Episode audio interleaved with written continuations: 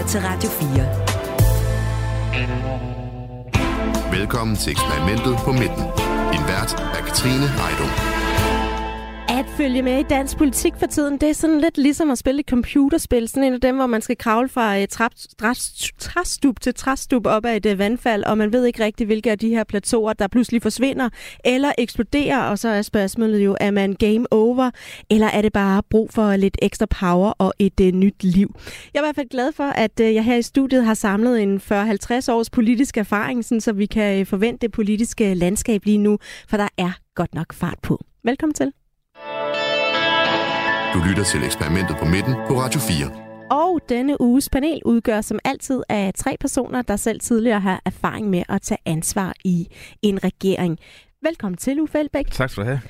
Tidligere radikal kulturminister ja. og stifter af Alternativet. Yes. Du har tidligere beskrevet Christiansborg som et gammelt, slidt i C3-tog. Det er fuldstændig rigtigt. Hvis man bliver i det billede, er vi så kørt af skinnerne? Er vi på vej ind i remisen for lidt øh, god gammel opfriskning, eller kører det bare? Jeg tror, at den er på vej ind i remisen. Ikke? Altså, vi står over for en øh, regeringsrokade lige her om et øjeblik, og der er kommet ro på i Venstre, men jeg synes jo simpelthen, det er bomber afsted, mand. Altså, de overholder ikke deres øh, tidsplaner og køreplaner, og man ved aldrig, hvornår de ankommer til perronen. Ikke? Altså, så Toilettet er også gået i stykket, og der er ikke noget kaffe. Det synes jeg. Der parkerer vi dem lige et øjeblik så også. Også uh, velkommen til uh, dig, Anders Fransen. Okay. Tidligere særlig rådgiver i uh, Konservativ, blandt andet for Conny Hedegaard, og i dag uh, administrerende direktør i uh, Dansk Skovforening.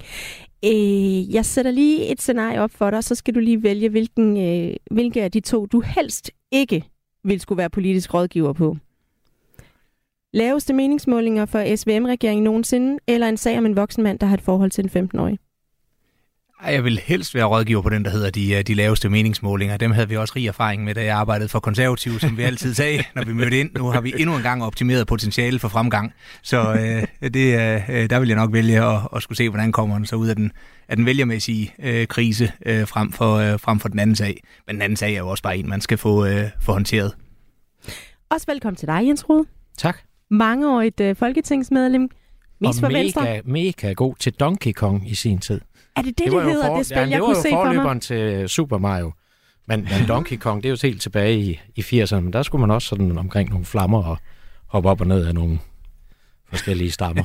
men du kan godt se referencen, ikke? Ja, er lige jo, før, man er der, hvor man tænker, hår, hvad eksploderer nu? Der kan jeg til regeringen og mig selv, så det... Nå, det vil vi præsentere dig med, Jens Rud. Mange år i folketingsmedlem, mest for Venstre, også for Kristendemokraterne og Radikale. Og så er du altså nyvalgt øh, formand for Foreningen for Danske Fodbolddommer. Tillykke med det. Tak for det. Er du glad for det? Mega glad fodbold, det er det bedste, man kan beskæftige sig med. Også selvom at det, øh, det bliver med gule og røde kort i lommen? Ja, jamen, det har jeg jo gjort i et par år, hvor jeg dømmer, øh, jeg dømmer jo fire kampe om ugen. Jeg har dømt øh, 150 kampe på halvanden år. Øh, så, så, så det er, det, det, det, den del er ret fantastisk. Nu skal jeg så til at beskæftige mig med det organisatoriske og, og politiske også. De siger jo, at der, der var en DBU-mand, der sagde til mig, Jens, du skal huske, at der er mere politik i fodbold, end der er politik i politik. Så, så det er jeg jo spændt på at blive konfronteret med. Men forløbig går jeg ind med sådan friske øjne og en lidt naiv forestilling om, at alt er godt, bare det handler om fodbold. Jamen, øh, du er velkommen til at være med til at dømme dansk politik i hvert fald, og hvis du har et rødt kort, du øh, føler behov for at trække op af lommen, så gør vi også bare det. Det er vel også et erhverv, der minder utrolig meget om politik. Alle råber ind, når man træffer forkerte beslutninger, men vi er utrolig glade for, at I stiller op.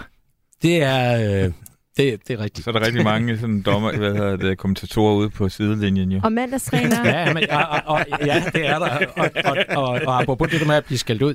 Jeg mangler faktisk kun at blive parkeringsfakt. Så tror jeg, jeg har haft de tre øh,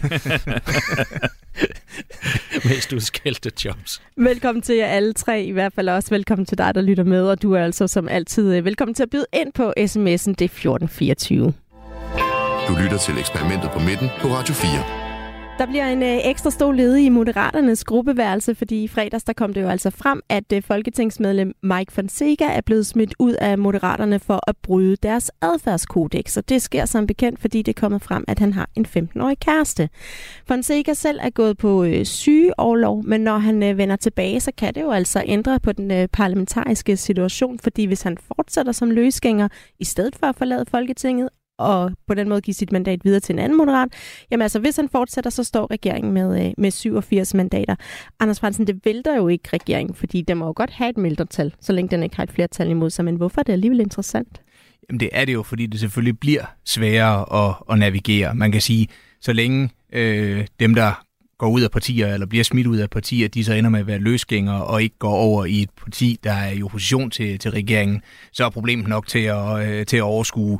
Øh, det er først den dag, de, de melder sig ind i et andet parti, og dermed øh, bliver en del af en, af en opposition. Så, så længe han sidder stille, og hvis han så ellers er, er, er klog, hvis man skal se lidt kynisk på det, så vil han jo nok sidde og stemme for alt det, regeringen alligevel ønsker at få gennemført, fordi hvis der lige pludselig er et flertal mod regeringen, så vil den jo formentlig gå af. Men det betyder jo også, at, at regeringen så skal uden lige for egne rækker i hvert fald, eller for dem, der sidder i Moderaterne, Venstre og Socialdemokratiet, for at finde et flertal for de politiske øh, forslag, der måtte være. Og indtil videre har man jo brystet sig af, jamen vi har lavet brede aftaler, og der er øh, i hvert fald lavet aftaler, hvor der har været et eller flere andre partier i Folketinget, der har bakket op. Men Jens Rode, hvad tror du, det kommer til at betyde for den øh, stemning, man går ind i sådan en forhandlingslokale med? Øh, altså, regeringen går ind i, for, eller de andre partier går ind, øh, jamen, jeg, jeg, jeg ved det ikke, fordi jeg, jeg ser måske ikke truslen som værende så stor. Øh, selvfølgelig er det altid et usikkert kort, men det kan det være typisk i forhold til en enkelt minister eller et eller andet. Det så vi jo i den sidste valgperiode. Men, men øh, jeg er jo enig med Anders i, altså hvis øh, det sidste Fonseca eller Jon Steffensen eller sådan noget har lyst til, det er jo formentlig at fremkalde et valg. Men ja, fordi at så kan det være svært Jamen, at blive siddende. det, det, er, det, er jo, det er jo skriften på væggen. Men kan oppositionen bruge det her til noget? Ja, de kan jo bruge det til at drille, ikke? Men jeg synes bare, det er både det, øh, Anders og Jens har sagt, er, er jo rigtigt.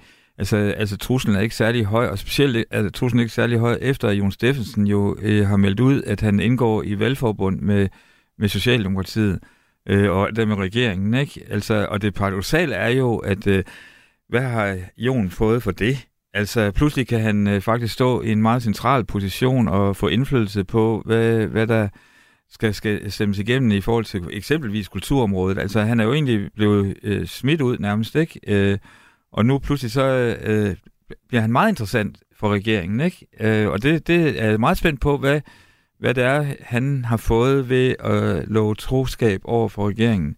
Det ved vi jo ikke noget om. Øh, Anders Fransen, tror du, vi kommer til at se nogle konkrete sager, hvor det bliver relevant det her, at, øh, at det ikke er øh, et øh, moderat mandat, men øh, nu et løsgængermandat? Ja, men jeg tror, så vil de stemme sammen med regeringen om de ting, der er. Jeg, jeg tror simpelthen ikke, at de på sager, der bringer regeringen i mindretal, der kan selvfølgelig godt være nogen, hvor de stemmer anderledes, fordi der alligevel er et bredt flertal bag ved det lovforslag, der, øh, der bliver fremlagt. Men i, øh, i de sager, hvor den ligger på vippen, der tror jeg altså ikke, der er nogen af de to øh, løsgængere øh, fra, fra Moderaterne, der, øh, øh der har tænkt sig at stemme i, øh, imod regeringen. Fordi det vil de facto medføre, at regeringen, og det vil den jo også sige til, til de her løsgængere, at øh, så, de, øh, øh, så vil der komme et valg, så vil de nok forventeligt ikke sidde i Folketinget efterfølgende, mindre de kan hente et kredsmandat til hjem selv, og det er nok stærkt urealistisk.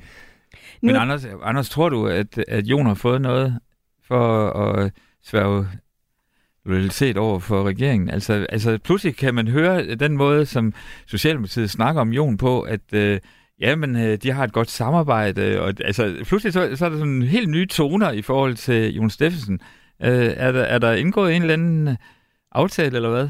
Nej, jeg tror maksimalt, jeg ville i hvert fald tænke, hvis man skulle forhandle det der hjem, så tror jeg ikke, man ville give særlig meget Nej. for de mandater, fordi de ligger øh, ret sikre alligevel. Altså Jon Steffensens mandat ligger ret sikkert, men der kan være noget tonalitet. Selvfølgelig taler man ja. en, øh, en god ven, der, der ja. stemmer for, ja. for det, man, øh, øh, man fremlægger op.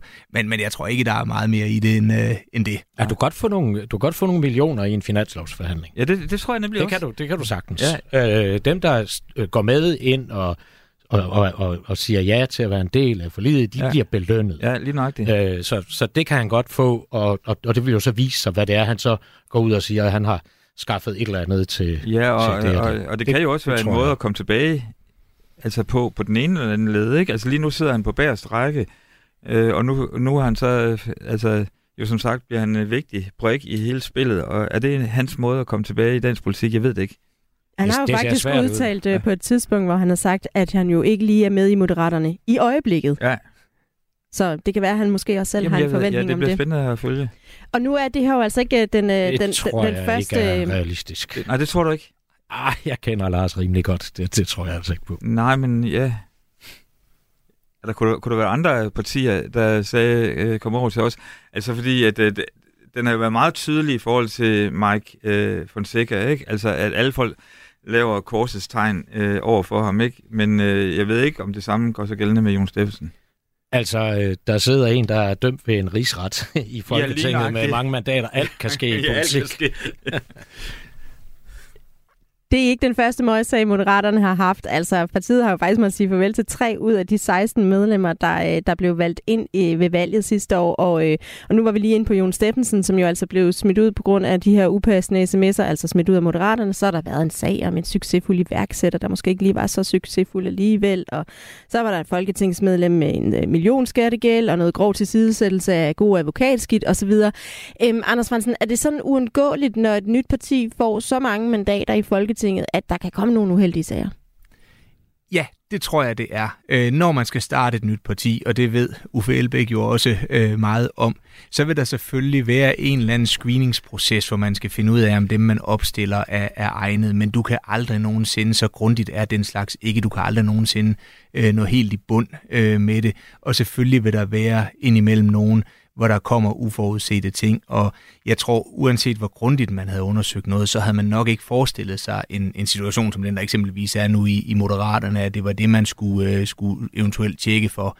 Øh, men når du starter et nyt parti, så vil der ske det, at der kommer mange nye ansigter ind, og, øh, og nogle af dem vil så få en større bevågenhed af pressen. Øh, og, øh, og der kan, ja, så det, det tror jeg er uundgåeligt. Men jeg har i hvert fald set, det var rigtig mange nye partier, der stiller op. Man så det jo også med Dansk Folkeparti i sin tid, da, da de blev dannet. Man så det jo også til dels ja. med, øh, med Alternativet, da, da de blev opstillet, og, og jeg tror også, Rune Lykkeberg for Information var, var så venlig dengang at, at bruge udtrykket øh, storbytosser eller uvenlig, eller hvad man nu skal sige. Men, men det var jo også udtryk for, at der kom mange øh, spændende politiske øh, forslag øh, ind ja. i, i valgkamp og, og andre steder. Så jeg tror, det er, det er svært, og det er en væsentlig del af en, øh, at skulle starte et nyt politisk parti og kunne håndtere, at der vil være noget flak, øh, hvis man får succes med at blive valgt ind. Men Lars og kulturministeren har jo også begge to noget i bagagen, som kan måske gøre det lidt vanskeligere for dem at køre sådan en, en hård screeningsproces.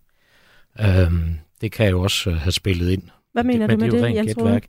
Jamen det kan det jo godt være. Øh, man skal jo være, i hvert fald, øh, der, der skal jo noget til, før du sådan øh, dømmer andres øh, moralske habitus, når du har haft nogle sager i medierne gående på øh, noget, som har anstødt øh, nogens moral. Det kan i hvert fald godt blive vanskeligt. Uffe Elbæk, havde I sådan en screeningsproces, da I startede Alternativet? Ja, det havde vi faktisk. Altså, og specielt, øh, da vi kom lidt længere ned øh, tidslinjen, ikke? Altså, i starten, der var vi jo, det var jo hele, øh, skal man sige, formålet med at starte Alternativet, det var at skabe øh, et parti og skabe et politisk rum, hvor folk, der ellers ikke havde lyst til at være medlem af et politisk parti, havde lyst til at, at, at være engageret. Og det betød jo, at øh, vi bød alle ind og sagde, har, har I lyst til at være med i at skabe øh, den her politiske platform, som Alternativet var og er?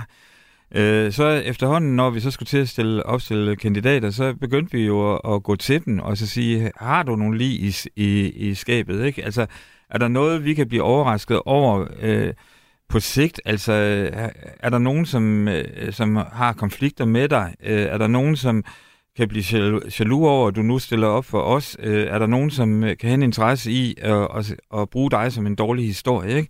Men det er jo fuldstændig rigtigt, som Anders og også Jens har været inde på. Det er jo meget svært. Altså man kan nå en screening til et vist niveau, øh, og så derfra, så kan det være rimelig uforudsigeligt, hvad der kan dukke op. Ja, fordi kan man klandre et parti for, at et af dets medlemmer for fem måneder siden, altså i gangværende proces, eller i gangværende periode, har et forhold til en 15-årig? Det kan man vel ikke nødvendigvis screene for for et år siden, eller Nej, det kan man halvandet jo år ikke. siden? Det kan man jo ikke. Øh, og, men, men altså omvendt, altså med hele den sag omkring Jon Steffensen, øh, og hvor specielt hvor, hvor hård og markant og principielt deres ungdomsafdeling har været ude og markere over for Jon, så forstår man jo ikke, at øh, Mike der, at han, han øh, går ind i det der forhold, øh, og i hvert fald hvis han gør det, så må han også vide, hvad konsekvenserne er. Øh, altså, det, altså det er jo meget paradoxalt, at de er landet i nøjagtigt den samme situation, bare skærpet. Hvad, hvad tænker du, det betyder for partiets øh, troværdighed? Ikke, fordi man har jo også været ret hurtig, Jens Rode, til at gå ud og sige, okay, Mike Fonseca, han er ude, vi skal ikke øh, have noget med det her at gøre. Men har det alligevel en afsmittende effekt på troværdigheden for partiet? Det vil jo vise sig, men altså, jeg, jeg tror, mange af os sådan jo øh, kigger på Lars Lykke og tænker, okay, altså, han kan jo bare overleve alt. Ja. Jamen, der, har jo været, altså, der er jo ikke nogen af de sager, der har været indtil nu, der sådan egentlig har haft nogen effekt på partiet. Øh, og det har jo også lidt at gøre med, øh, dels øh, det Lars har, har bygget op om. Han har sådan mm. gjort meget ud af at sige, at det er folk, der har prøvet noget i livet, og de har fået skræmmer i livet, og, og, og, og det er også, man er ikke diskvalificeret, fordi man har nogle ar øh, på sjælen, og, og så videre. Og det er jo også, øh, det, det, det tror jeg har, hjælper ham igennem, fordi han sætter et andet forventnings, eller en anden bare måske, øh, for, for, for tingene, men så er der jo også bare hans, altså, altså jeg ved ikke om det hvor ikke de fleste af os ser moderaterne som værende lige Lars Lykke. Og så har han så nogle folk. Ja. Øh, og, og, og de, er, de er sgu ikke så interessante, de folk, der er i det parti. I hvert fald ikke endnu. Det er Lars Lykke, der er interessant. Det er ham, der kører med klatten. Det er ham, der dribler med bolden inde i regeringen. Det kan enhver jo se. Øh, og det tror jeg sådan set, de fleste forholder sig til. Så, så, så, så jeg, jeg, tror, jeg, jeg, tror, jeg, jeg tror faktisk ikke, at det her kommer til at få nogen større betydning. Nej, jeg tror da ikke, det får en stor betydning. Jeg tror også, det er, en, det er jo altid en vigtig regel her med, øh, som man generelt siger, der findes ikke lortesager, der findes kun dårlig håndtering. Øh, og jeg synes jo, i de sager, der har været i Moderaterne, der har de jo haft en ret hurtig og konsekvent håndtering af dem. Og så længe de bliver ved med at kunne det, øh, så kommer det nok ikke til at svige så meget til partiet. Det er selvfølgelig klart, at der kan blive samlet så meget til bunke, at det på et eller andet tidspunkt kommer til at, at se for underligt ud. Men indtil videre synes jeg egentlig, at de har fået det håndteret håndfast og, og konsekvent. Så, så derfor er problemet ikke så stort endnu. Så skal jeg jo rette mig selv i en fejl. Det var ikke Alternativet, men det var Ny Alliance, der vist på et tidspunkt blev betegnet som storbitosser af Rune, Rune Lykkeberg, så raske. Okay, så er det jo, så er det jo. Potato, potato, potato, egentlig bare pointen om, at det at starte et nyt parti og, øh, og skulle ind, det har altid en masse udfordringer med ja, sig i forhold ja. til dem, der stiller op, fordi de er utrænede, og man ved, kender ikke helt deres baggrund, og de har ikke den politiske skoling, som man har i, øh, i andre partier. Så der vil altid være sådan en, en lutringsproces øh, efter et parti er stillet op, især når de kommer ind med så mange mandater, som Moderaterne jo også har gjort.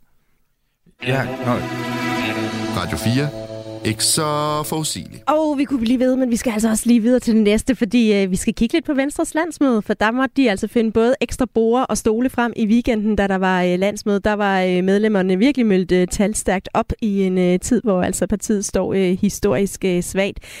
Sådan øh, den her begivenhed med et øh, landsmøde, hvor vi jo godt ved, hvad der skal ske et stykke hen ad vejen. Var der noget, der øh, sprang i øjnene, Uffe Elbæk? Altså, jeg står her og smiler, det kan lytterne jo ikke øh, se, men øh, altså det eneste, der sprang i øjnene, det var jo, at vi fik at vide af Troels øh, øh, Lund, øh, hvad hedder det, at øh, han, øh, han, hans barn gik i en vegansk børnehave. Altså, jeg synes, det var, det var da the breaking news for mig. altså, at, at, at, han skulle stå der som den store talsmand for dansk landbrug, ikke? Og så måtte han bare sige, at øh, hans barn gik altså i en øh, Rudolf Steiner børnehave, og han havde det rigtig godt med, at der serverede de kun vegetarisk. Ikke? Altså, og, og, og grunden til, at jeg nævner det, det er selvfølgelig fordi, at øh, det, det siger noget om, at øh, dansk politik er, er paradoxalt, øh, og der, der er en ting, er, er, er sådan, øh, hvad, hvad man skal stille op over for... Øh, for øh, øh, landbrugslobbyen, ikke? og så hvad man så handler konkret i sit eget private liv. Altså, øh, og det synes jeg var, det var det, der var breaking news for mig. Altså, det andet, det var fuldstændig forudsigeligt. Altså, vi fik en øh, god tale fra fra øh, Jakob øh, Ellemann, og øh, han fik fortalt, hvor han synes, at Venstre adskiller sig fra øh, Danmarksdemokraterne, ikke? Øh, og så fik vi så en sådan halvlunken tale fra den nye øh, formand, som jeg ikke synes var særlig visionær, men det der med Rudolf Steiner, det var breaking news for mig. og det er jo talen, så lad os lige øh, kigge på den, fordi øh, det var flere gange i den her tale, at Trulund Poulsen fik øh, nævnt sin øh, datter, øh, Anders Fransen, for sådan en rådgiversynspunkt. Er der, hvilke fordele er der så i at bringe øh, familiemedlemmer nu her, øh, en datter i spil i en tale, og en øh, vegetarisk øh, Rudolf Steiner børnehave i Tølløse? Jamen, det er jo blevet meget moderne i, uh, i de senere år, sådan at, at fremhæve sine øh, børn, og også formuleringen, at man først og fremmest er far, er jo næsten en, som uh, uh, en, en bred vifte af, af, af politikere efterhånden har, har anvendt. For mig kommer det meget hurtigt over. Øh, der skal ikke så meget til, før jeg synes, det, det bliver for meget. Øh, men jeg anerkender, at det virker til at være et retorisk øh, trick, der, der ser ud til at have noget, øh, noget vejgreb hos, øh, hos andre end, øh, end mig. Øh, men det er jo også lidt, hvordan man selv er, hvilken side af sig selv vil man gerne vise, og vurderingen har vel også været, at der var behov for at vise Troels Lund som andet end en venstrepolitiker, øh, men også som et øh, mere helt menneske, og netop også runde af nogle andre, som vi alle sammen er, runde af nogle andre ting, end det, der måske lige står i øh, på side 1 i, øh, i, i partibogen. Og det har vel også været formålet med at nævne de her ting, som bryder med forventningssandsynligheden, at man har en datter, der går i en vegansk Rudolf Steiner øh, børnehave. Ja, så fik han jo altså også brugt øh, noget af talen til lige at, øh, at sætte en lille smule konkret politik ved blandt andet at sige, at Venstre vil sætte penge af til at forbedre landets kommunale daginstitutioner. Ja. Det er jo så måske ikke lige øh, Rudolf Steiner-institutionen, men, men øh, det var jo altså noget, han også øh, får sagt på den her tale. Jens Rud, tror du, det er sådan bevidst, at det her udspil om sådan lidt øh, blødere politik kommer i takt med et formandsskifte? Jamen, jeg er jo meget... Øh, jeg elsker jo at lave Nixon in China. Altså, det, det, jamen, det skal man kunne, når man, øh, når man er i politik. Du skal gøre det, folk ikke forventer. Og Nixon in China, jeg skal lige sige, det var jo, at det var, altså en demokratisk præsident ville jo i sin tid aldrig have haft muligheden for at tage over besøg for man Mao. Øh, det var jo, øh, så var han jo blevet beskyldt for både det ene og det andet og sådan noget, men Nixon øh, kunne gøre det. Så det, det, er, det, det er sådan en øvelse, jeg holder meget af. Men, men, men, men det er meget sjovt, øh, det du siger, Anders, omkring det der, fordi hvor, hvor langt skal man gå? Og når du sidder over for en rådgiver, så er det altid, folk vil gerne lære dig at kende, og folk vil gerne lære dig at kende. Men ja, man skal godt nok passe på med at dosere det. Jeg plejer jo altid at sige, at Poul Nyrups store problem var, at han ville elskes. Anders Foghs styrke var, at det gik han overhovedet ikke op i. Han ville bare gerne respekteres. Hvad tror du, Troels Lund vil? Øhm, jeg tror dybest set, at han hælder mest til Fogh-siden. Han har også oplært af Anders Fogh. Så, og Lars Løkke. Så, så øh, nej, jeg, han har faktisk også oplært mig. I er det rigtigt? Er jeg tog ham ind. Jeg var okay, politisk okay. ordfører, så jeg, jeg skulle jo bruge en medbise som, øh, til vores, til vores tæskehold, til vores tæskehold dengang i 2001, hvor, øh, hvor vi jo kom i regering. Ja, For det, der ja. er vigtigt at forstå, når man er i regering, det er, at du ikke kun er... Det kan ikke nytte noget, du tror, du kun skal forsvare. Og det er jo den fejl, mange regeringer begår og siger, nu uha, så, så står man og, og tager imod alt. Du er også nødt til at være angriber. Og øh, jeg blev jo brugt som angriber i Foghs regering, øh, øh, som politisk ordfører dengang. Og der er du nødt til at have nogle folk med. Ja, ja. Øh, og der øh, tog jeg Troels med ind og... og øh, og lærte ham at slå hårdt? Ja, ja, altså vi, øh, fordi det hører jo nu engang, øh, det hører nu engang med. Men, men lige til sidst, så vil jeg gerne sige, jeg var jo med på Venstres landsmøde, og inden jeg tog det afsted, så jeg den der følelse, jeg orker det simpelthen ikke. Puh, det bliver sådan tungt og hvad vi er. Men det gjorde det simpelthen ikke. Det, det, altså, øh, oprigtigt talt, der var simpelthen en fantastisk stemning. Jeg kunne også se, at du havde øh, tweetet af hjemme igen med et billede af dig selv fra øh, Venstres øh, ja, landsmøde. Ja, men det er jo, jeg meldte mig jo ind i Venstre øh, på Anders Foghs fødselsdag i øh, januar, øh, øh, fordi Jamen det, det, øh, jeg, jeg kunne jo godt se mig selv i Venstre igen, nu man sådan havde sagt farvel til den yderste højre fløj. Øhm, og det ved øh, ja, Uffe ja, alt om, at ja. det er, har altid været mig meget magtpålæggende, det der. Øhm, så, så ja, det, øh, det, det, det var lidt som at komme øh, hjem igen. Jamen, det var egentlig, ja, det var egentlig uh, blot en, en krølle på det, uh, Jens siger, fordi jeg kan nu også huske, selvom få ikke havde det her behov for at blive elsket i, uh, i samme udstrækning, så kan jeg nu da huske, jeg tror, det var valgkampen i 2005, hvor de også havde fået lavet nogle målinger, der viste, at han var sådan, han virkede for for kold og for distanceret, ja. og øh, kvinder med mellemlange uddannelser ville ikke i tilstrækkelig grad øh, stemme på ham, og så havde de også fået lavet sådan nogle klip, hvor han sad ude i en børnehave med, med slips på og klappede de der børn på hovedet, og det er helt akavet. But he hated it. Han havde det. ja, ja, det så helt skævt ud. og så kan jeg huske en anden gang, hvor øh, øh Michael Ullemann, der jo var øh, øh, særlig rådgiver for Anders Fogh, blev spurgt om, hvornår Fogh egentlig sov, øh, hvor til han svarede, at Fogh sover ikke, han venter bare på, at det bliver lyst. Og det passede til, øh, til Foghs image, den der robot, der bare ja. sad bag ved skrivebordet, man vidste, der var styr på tingene.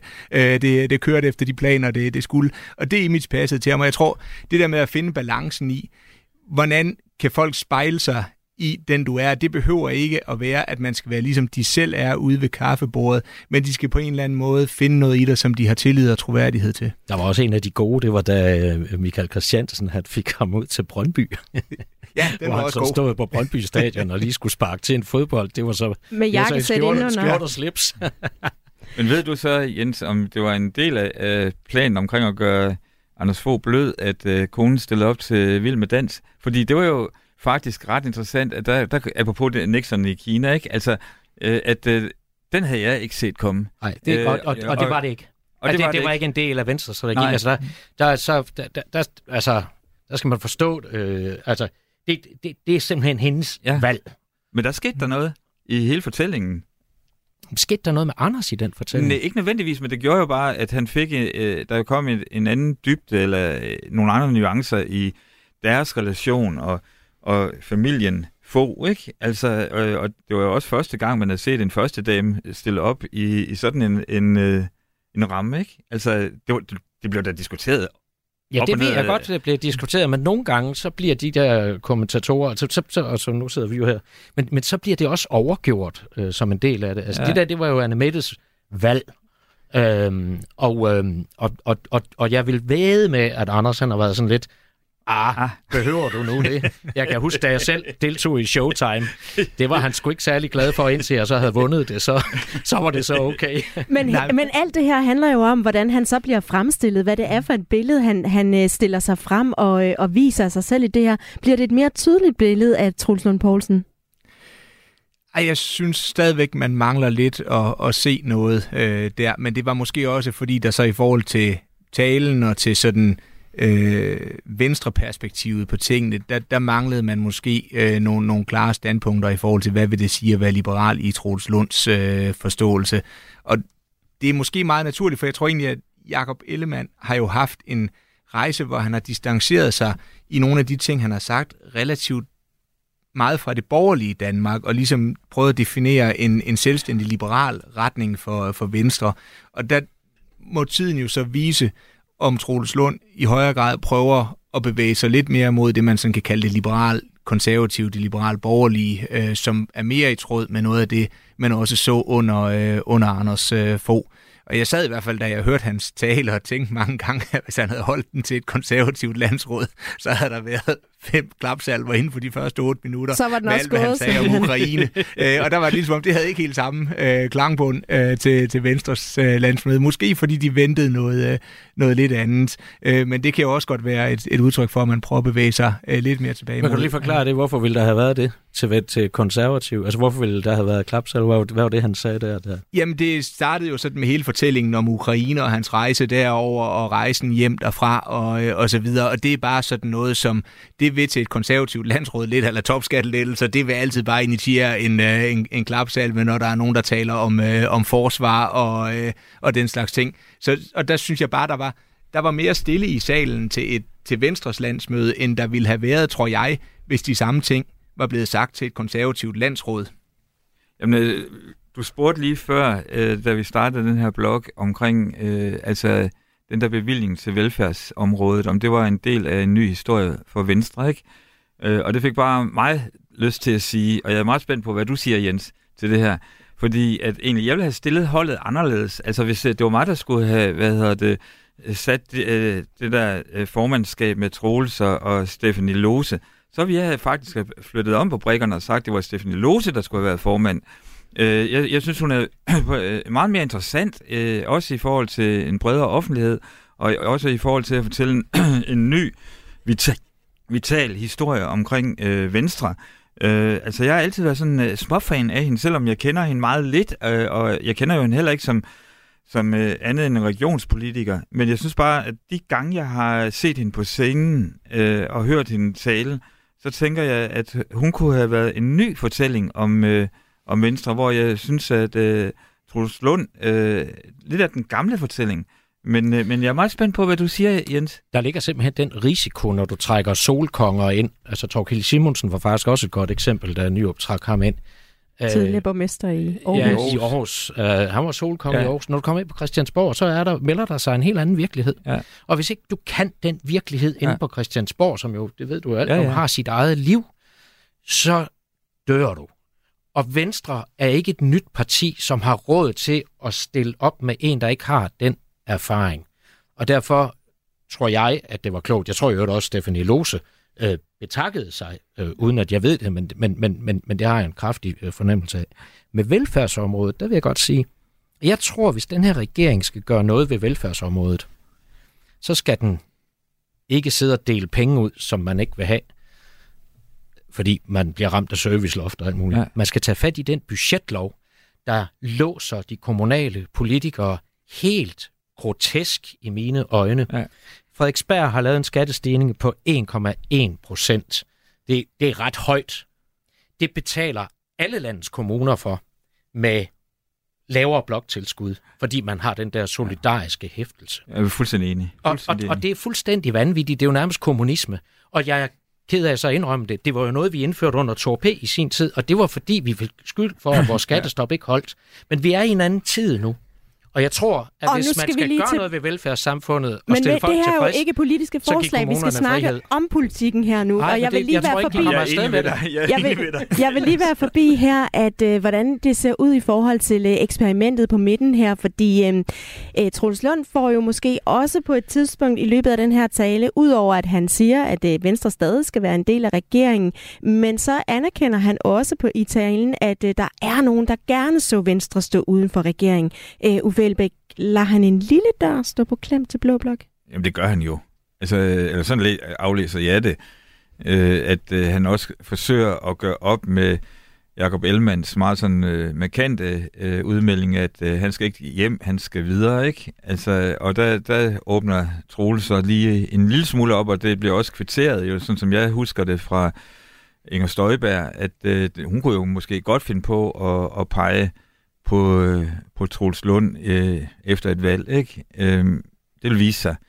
Øh, ja, igen er jeg spændt på, hvad du siger, Jens, fordi nu, nu kender du, du det øh, sådan øh, fra bagscenen. Ikke? Altså, altså jeg, jeg synes jo, at øh, Inger Støjberg er en skamplet i, i forhold til dansk politik, og, og den måde, hun håndterer hendes, øh, hendes øh, dom, ikke? Altså, hun gør det næsten til hendes fordel og sådan noget. Altså, jeg synes, øh, det er så problematisk.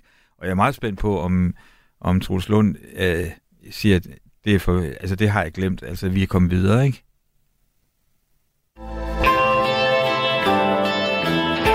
Det er på mange måder befrielsens øjeblik. Ja, vi er nået til vores faste element her i programmet, hvor vi øh, skal kigge på den eller det, der ligesom har fået regeringsprojektet på midten til at lykkes i den her uge. Hvad har været befrielsens øjeblik? Jens Rud, du får lov at begynde det, det vil igen være mere sådan partiorienteret. Det er måske svært at sådan tale om regerings, men, men forudsætningen for, at regeringen den kan komme til at fungere, det er, at Venstre som det ene regeringsparti ikke står i et vadested. Og det vadested, det er man jo kommet ud over ved, at man har fået valgt en ny formand, øh, og dermed har en chance for at komme videre i det politiske arbejde, og dermed også blive, skal vi sige, manøvredygtig igen i regeringen. Så det vil jeg kalde befrielsens øjeblik. Hvad siger du, Anders Fransen? Jamen, jeg ved ikke helt, om det er det, der menes med befrielsens øjeblik, for det skulle nok være noget, der skulle være godt sådan for fædrelandet i, i bred forstand, hvad man kan sige, for regeringens interne liv. Så det, Ej, det må Venstre, det gerne være. Ja, for det, at øh, det forhold, at Venstre er med i regeringen, gør i hvert fald, tror jeg, at FE-sagen og Claus Hjorts rolle i den osv. Øh, fik et noget andet aftryk på, øh, på, på Venstres landsmøde, end det ellers havde fået, hvis de havde stået uden for, for regeringen. Altså, der var jo stort set ikke nogen snak om det. Det kom ikke rigtigt til at, at fylde noget. Det havde det nok gjort, hvis Venstre ikke havde været i regering. Så der kan man vel sige, der er en, en sag, som har fyldt rigtig meget i medierne, potentielt kan være en, øh, en rigtig møgssag. Øh, den, øh, den får man i hvert fald lagt øh, øh låg på indtil videre. Uffe Elbæk, hvad har været dit befrielsens øjeblik i Jamen, det, den forgangne uge? Jeg kommer til at gentage mig lidt i, for de andre gange, jeg har været herinde, fordi at det er kulturområdet. Altså, for første gang har vi en kulturminister i mands minde, som har adgang til penge. Uh, og der er stor, han får, altså Jakob uh, får stor uh, sådan uh, plads til at, at gøre det, han nu synes er rigtigt at gøre. Altså, der er rimelig højt til loftet. Altså, han udtaler sig også på værdispørgsmål, som måske ligger lidt, i hvert fald et andet sted end øh, Socialdemokratiet. Øh, så jeg, jeg, jeg synes, at befrielsens øjeblik, det er, at uh, kulturpolitikken, der er fremdrift. Og det, er det den her konkrete sidste, filmaftale, du tænker på? Det er både filmaftalen, og så er det uh, udspil omkring museumsloven, som jo ikke er landet endnu. Der, der er masser af knaster. Men, men det virker som om, at øh, der er blevet afsat penge, jeg tror det er 123 millioner, øh, til at, at få landet den, øh, og det, det, det er ret usædvanligt. Øh, og jeg ved, Jens, du øh, nu bliver ved med at pege over på dig, ikke? men altså, du er vi er jo gamle kulturoverfører sammen. Og, og vi ved jo, øh, altså, det er nærmest umuligt at lave kulturpolitik uden nye penge. Øh, og det, øh, det er, har vi set, øh, der er på det her område under den her regering. Og det synes jeg øh, er meget positivt. Er der kommet et invest... Du lytter til Radio 4. Måske fordi du altid holder den mulighed åben, at det også kan være dig, der tager fejl. Radio 4. Ikke så forudsigeligt. Nu havde vi lige det her billede i øh, begyndelsen, som du bragte, eller jeg bragte frem, som, hvor jeg citerede dig, Uffe Elbæk, med det her uh, Intercity-tog, og der er kommet en uh, øh, sms fra Axel, som skriver, altså, hvis uh, det er tinget, som er på skinner, så er det altså et uh, løbsk bæltekøretøj uden kanon og en sværm døgnfluer i kamp om joysticket, der fræser rundt i landskabet. tak for den besked på 1424, Axel. Og vi bliver altså lidt med, hvordan det så går for det her øh, tog, fordi hvis vi zoomer ind på øh, dele af, eller måske en enkelt vogn i øh, det her vogntog, Socialdemokratiet, så øh, kan man se, at øh, ved valget, der var det jo en helt stor vinder, Socialdemokratiet. Det var flere end hver øh, fjerde dansker, der fik en stemme, eller der stemte på Socialdemokratiet. 50 mandater i Folketinget, og så altså også en statsministerpost. Men øh, her et år efter valget, så er den her øh, bastion i hvert fald øh, gevaldigt reduceret, hvis øh, man kigger på meningsmålingerne. Hvis der var valg i morgen, så ville øh, Socialdemokratiet få de her 18,2 procent af stemmerne svarende til 33 mandater, i hvert fald hvis man kigger på en ny meningsmåling, som øh, Opinion har lavet for DR og Altinget.dk. Hvis vi kigger på Voxmeter, der kommer i går, så er det 20,9 procent af stemmerne. Så altså et noget andet resultat. Øh, Anders Fransen, hvor stor en nedgang er det her? Jamen, Udover, jeg kan godt se tallene, men, men hvor alvorligt er det? Det er en stor øh, nedgang. Alvoren i det kan man så diskutere. Altså, der er for det første tre år til næste valg. Øh, jeg tror også, at der er øh, også i Socialdemokratiet en vis sikkerhed for, at hvis ellers Mette Frederiksen også er der til den tid, at, at hun er en, øh, en ret skridsikker øh, campaigner, øh, som kan vinde noget af det tilbage under en valgkamp. Det betyder også, og det har lidt med alvoren at gøre, at det virker ikke til, at der er sådan en voldsom uro i det socialdemokratiske øh, bagland. Øh, og det er jo noget, der almindeligvis begynder at komme, når folk begynder at kunne sidde og tælle på knapperne og se, mister jeg mit mandat, hvis ikke vi går frem. Men den er der altså ikke endnu, så der er ikke nogen, der sådan øh, sætter spørgsmålstegn ved linjen i, øh, i fuld offentlighed eller lignende. Øh, så derfor synes jeg ikke, problemet for Socialdemokratiet er så stort i, øh, i, i øjeblikket. Øh, men det er selvfølgelig klart, at de skal jo hente det ind på et eller andet tidspunkt. Det, der også er vigtigt at hæfte sig ved, det er, at set fra statsministerens perspektiv, sidder hun jo stadigvæk nogenlunde lunt i det, fordi hun skaller af øh, til venstrefløjspartier. Øh, hun skaller af til, til SF og til, til enhedslisten. Og det betyder, at der vil sikkert efter et valg åbne sig andre øh, regeringskonstellationsmuligheder, øh, øh, som gør, at, og det er jo øh, den fornemmeste opgave for Socialdemokratiet, udover selvfølgelig at føre den politik, de, de mener er den rigtige, så er det at bevare øh, regeringsmagten. Så derfor er der, set fra Socialdemokratiets side, stadigvæk øh, ro på bagsmækken. Moderaterne ligger også nogenlunde stabilt. Venstre er jo dem, der, der så i den her øh, konstellation har det største øh, problem med alle de ting, de også blev født med, da de kom ind i, i regeringssamarbejdet, ved at de havde sagt noget andet før valget og, og alt den slags. Så det er dem, der pt. har den største udfordring, synes jeg. Uffe Elbæk, du har også prøvet at stå øh, i spidsen for et parti, som har haft det svært i perioder, mm. og hvor det jo altså også er, er, er gået ned ad bakke nogle gange. Tager man det personligt? Altså som partileder? Ja.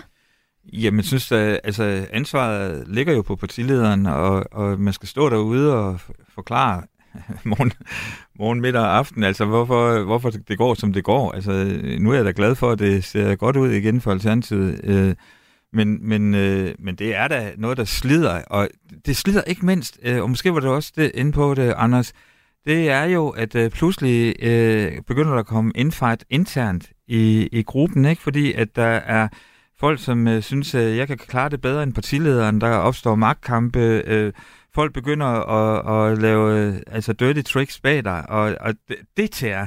Det, altså, det, det, det, det interne, der tærer frem fra, altså i hvert fald i mit tilfælde, mere end det var at stå ude for en rullende kamera.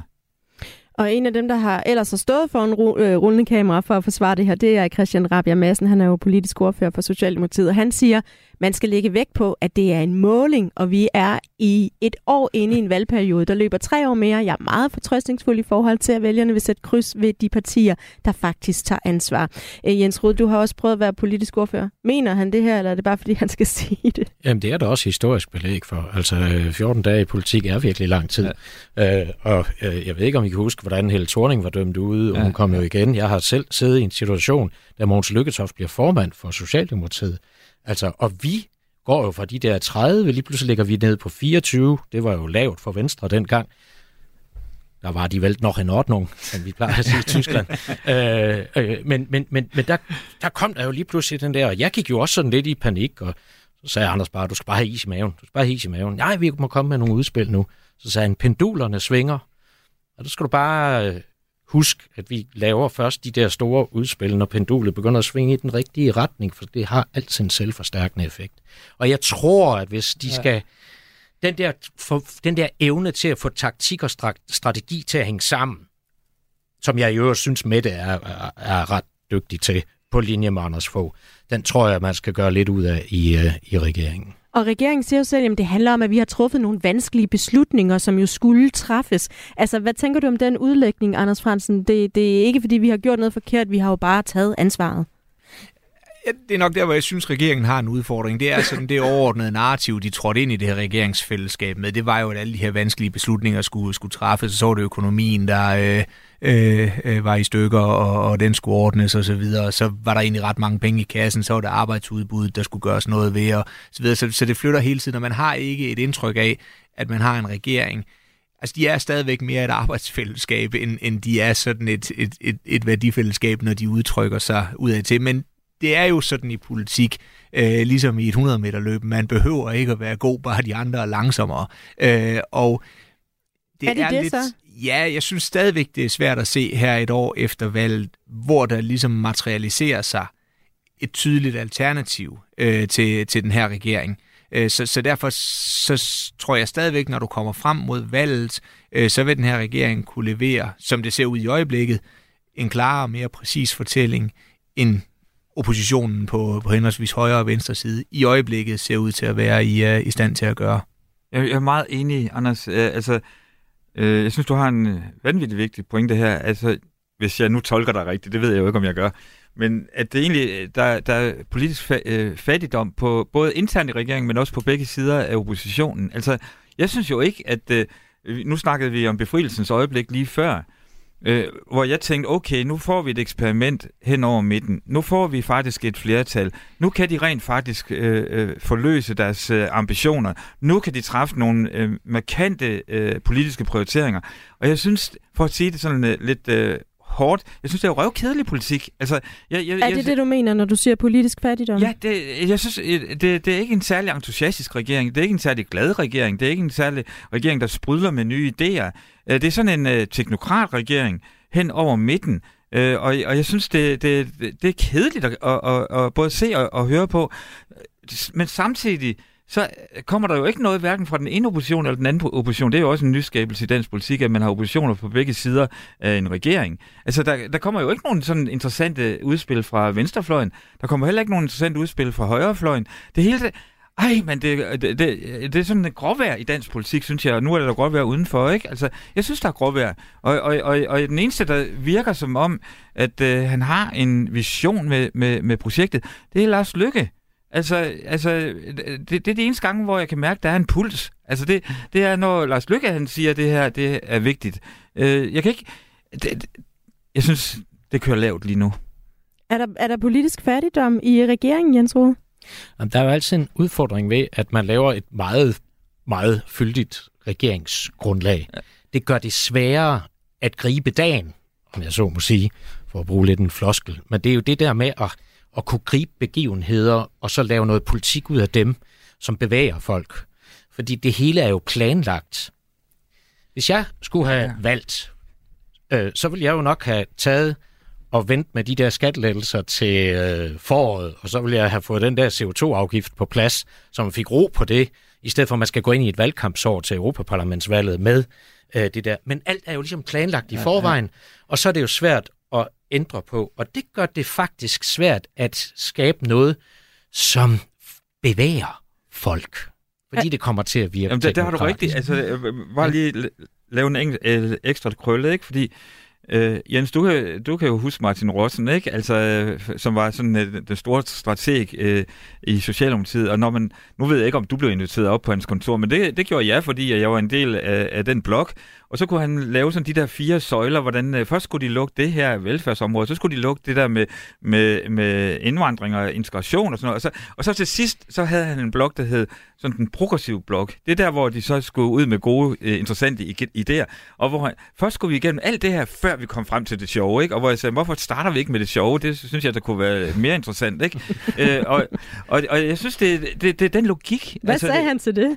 Ja, men så grinede han jo, så sagde ja, det er godt med dig, Uffe. Fordi altså, han, han, han, han havde jo en plan, ikke? Øh, og, og det har regeringen jo også. Selvfølgelig har regeringen en plan, men, men jeg synes bare, hold nu op, ikke? Altså, og jeg synes, at den også er ude af touch med, med, med hvor øh, borgerne og vælgerne er, ikke? Altså, øh, altså, nu nævner jeg det igen, altså bededagsferien, ikke? Altså, og, og hele, øh, at, at den skulle skrottes, og så kom de med tre-fire forskellige forklaringer på, hvorfor den skulle skrottes, ikke? Og så er nu det her vendetta imod, at øh, vi skal alle sammen arbejde mere for velfærdsstaten, ikke? Altså, altså det er jo... Den fortælling er lidt problematisk for en liberal i hvert fald. Ja. Øh, fordi øh, vi er jo ikke statens børn. Nej, nemlig. Vi er vores forældres børn. Og der er faktisk også nogen, der har peget på, at det er det, der har været problemet også for Socialdemokratiet i forhold til det her lave meningsmålinger. Netop, at man har haft det her budskab om, at vi skal arbejde noget mere. Kort dybt været væk kom med en, en ny bog, Arbejdets Land, og jeg tror, det var Paul Madsen, der, øh, der, der tweetede, prøv at høre, altså så længe, at, det, at der er snak om dårlig arbejdsmoral og ikke work-life balance, jamen så, så vil man ikke øh, støtte op om Socialdemokratiet på samme måde, Lige som nok. man ellers har gjort. Men, men øh, Anders Fransen, er, er problemet, at det er så planlagt og så drejebog, som, som de her siger? Nej, altså jeg henholder jo nok mere til at den tidligere tyske kansler Willy Brandt, der sagde det her, hvis man har visioner, så skulle man tage at gå til læge. Ja. og øh, altså jeg tror ikke, man nødvendigvis behøver at have sådan de, øh, de store øh, visioner for alting. Nu har jeg også arbejdet for, for konservative, der har slogan jo været nej til nyt, i hvert fald i øh, hos konservativ ungdom i, øh, i en del år. Øh, og jeg tror mere, man skal stå for noget. Man skal kunne vække folk klokken to om natten, øh, og så skal de vide, hvad det er, man, øh, man står for. Det kan være en god velfærdsstat, det kan være en stram udlændingepolitik, det kan være lavere skat, men man skal stå for noget, vælgerne øh, ligesom ved, det er de garanterne for, at det, øh, at det bliver der arbejdet for og forhåbentlig øh, gennemført. Og der synes jeg, at der er det stadigvæk svært at se, hvad partierne på begge sider af den her regering klart har formuleret, altså Liberal Alliance har fat i noget om, øh, omkring skat, konservative prøver med et, øh, deres nye sådan værdigrundlag, de har lavet, som ligesom skal være med til at, at bygge det op. Men jeg synes, der er, og der er selvfølgelig også andre partier, der, der har noget, men det er svært sådan at se helt nøjagtigt, hvad er det for et, altså hvad, hvad er det, man skal gå hen og stemme på, som man lidt hårdt sagt ikke også kan få andre steder i, øh, i, i han har sagt, den politiske butik. Men det er rigtigt, at der skal jo være et godt gedint håndværk, for ellers så fungerer det ikke. Det er jeg meget enig i. Øh, men det er jo, og man skal, det er det med, hvad står du for? Men det skal folk kunne mærke. Altså, øh, hvis ikke du kan mærke det, så ender det jo ligesom med den tyske regering, den store koalition, som jo øh, nærmest, øh, altså vælgerne flygtede jo virkelig, virkelig, virkelig hårdt fra både CDU og især fra Socialdemokraterne i Tyskland, SPD, øh, som følge af, at det hele bare bliver sådan et teknokratisk, i deres øjne teknokratisk monster, som alligevel bare bliver styret af Mutti Merkel. Og så har vi det her tog, som måske er kørt afsted lidt øh, bumpende, men ja. det har bare glemt at tage passagererne med, eller hvad? Ja, jeg tror, at folk tager nogle andre ruter, ikke? Altså, altså det håber jeg i hvert fald. Fordi jeg synes ikke, at øh, det, der sker, er, er politisk særlig interessant. Altså det er sådan, ja, altså det, de får Bæksen øh, til at, at, at køre, ikke? Men, men øh, nogen vision for Danmark, altså hvad er det for et samfund, vi gerne vil have, og hvordan forløser vi friheden, og hvordan forløser vi øh, borgernes øh, engagement, og jeg kunne, jeg kunne, putte, jeg kunne holde en lang følsom tale herovre fra, ikke? så det skal jeg ikke, men... men, men der, må vi, men, der må vi have til gode. Ja, ja, men, men, men jeg synes bare igen, altså, ja, jeg ser det som sådan et halvslidt IC3-tog, det gør jeg. Men IC3 er faktisk et godt tog, og det er væsentligt bedre end IC4. Ja, og, og ikke mindst, så, så det er, er det det, vi har jo, og det, og det, og det, det, det, det, det vi har, øh, fordi de nye tog er ikke kommet. Øh, og, altså, i Nej, fordi det, det, det er Men 4 nu ved jeg, faktisk, nu ved jeg faktisk lidt om tog, fordi Ja, ja. jeg, jeg er sådan en jernbane-nørd. Øh, og i sit tre Åh, hvad tog, har jeg sat gang i? i sit tre tog udmærker sig jo ved, at det er så agilt, som det er. Det er hurtigt op i fart jeg er og glad hurtigt for, at ned. vi har det. Vi har, jeg Det passer for, godt til vores samfund. Wow. Jo. Jo. Skal vi ikke bare lade den stå der? Det er jo en bastardregering. Det skal vi nemlig, fordi vi skal lige forbi ugens bastard, altså også, hvor det er faldet knap så heldigt ud for regeringen i øh, ugens løb. Uffe Elbæk, hvad har du noteret dig? Ja, men jeg ved godt, at det, vi kører på de sidste minutter, ikke også? Og egentlig havde jeg, ville jeg have sagt øh, hele sagen i, i Moderaterne, ikke? Men, men jeg vil faktisk tillade mig, jeg åbner åbne op for en kæmpe diskussion. I know it. Men, men øh, jeg synes, at regeringens måde at gå, forholde sig til hele konflikten Israel-Gaza øh, til en start, øh, synes jeg var, var helt forkert, ikke? Altså øh, en total mangel på, på empati over for, hvad der skete over på den anden side af grænsen, altså øh, i Gaza øh, uagtet øh, at man øh, kun kan øh, tage afstand fra det terrorangreb, som Hamas øh, gjorde øh, internt i Israel. Men igen synes jeg, at regeringen er ude af touch med, med, med befolkningen, øh, hvor, hvor man sådan har valgt alt for firkantet side fra den, e, fra den ene part, øh, uden at, at øh, sige, at menneskerettigheder er ikke til diskussion, uanset øh, hvilken side af grænsen vi kigger på. Jens Rode, hvad har været din øh, ugens bastard? Jamen, jeg vil egentlig have peget også på det der med Fonseca og sådan noget, men, men, men jeg tror, altså hele den der FE-sag og hele den diskussion der, den er ikke, den er ikke, øh, den er ikke fed for regeringen. Det er den ikke. Og nu vil jeg bare lige... Jeg, jeg er måske lidt forudindtaget, fordi det var faktisk mig, der opfandt grænsningskommission og grænsningsudvalg i, øh, i sin tid. Jamen, det er rigtigt. Ja, ja, Det er det. er det. Øh, alle stemte imod Ja, ja, det, ja. undtagen øh, øh, mit eget parti dengang, som var radikal. Så, så, øh, og så fik vi jo så sat det i værk.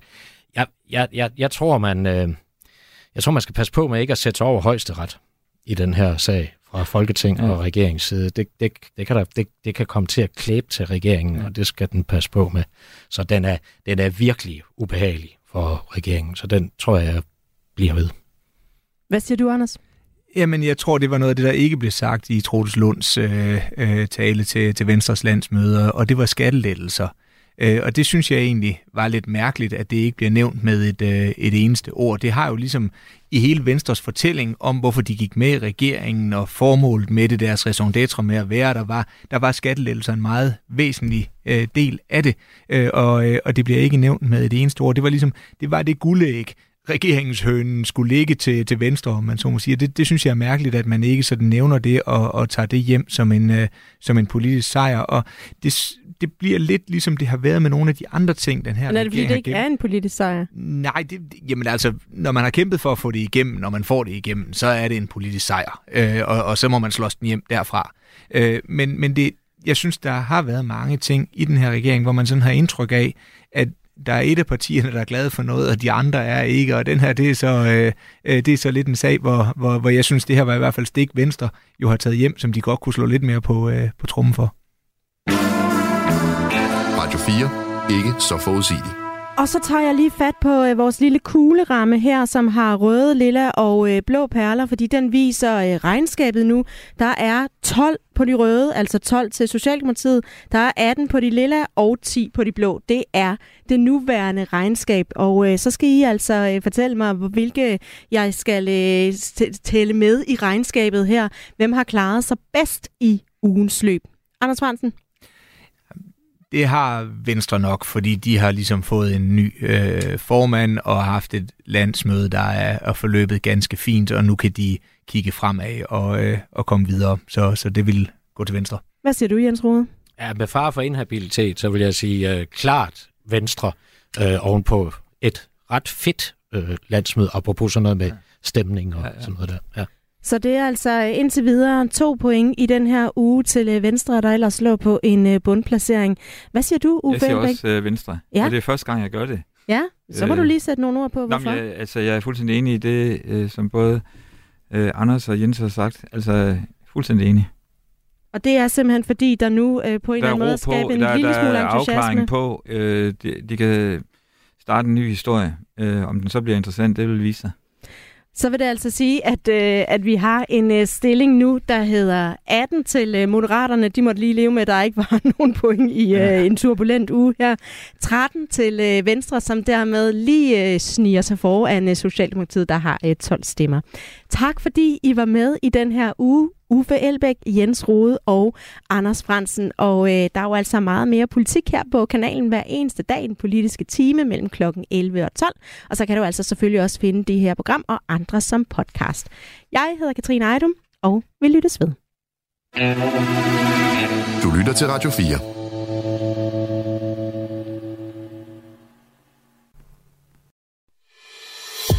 Du har lyttet til en podcast fra Radio 4. Find flere episoder i vores app, eller der, hvor du lytter til podcast. Radio 4. Ikke så forudsigeligt.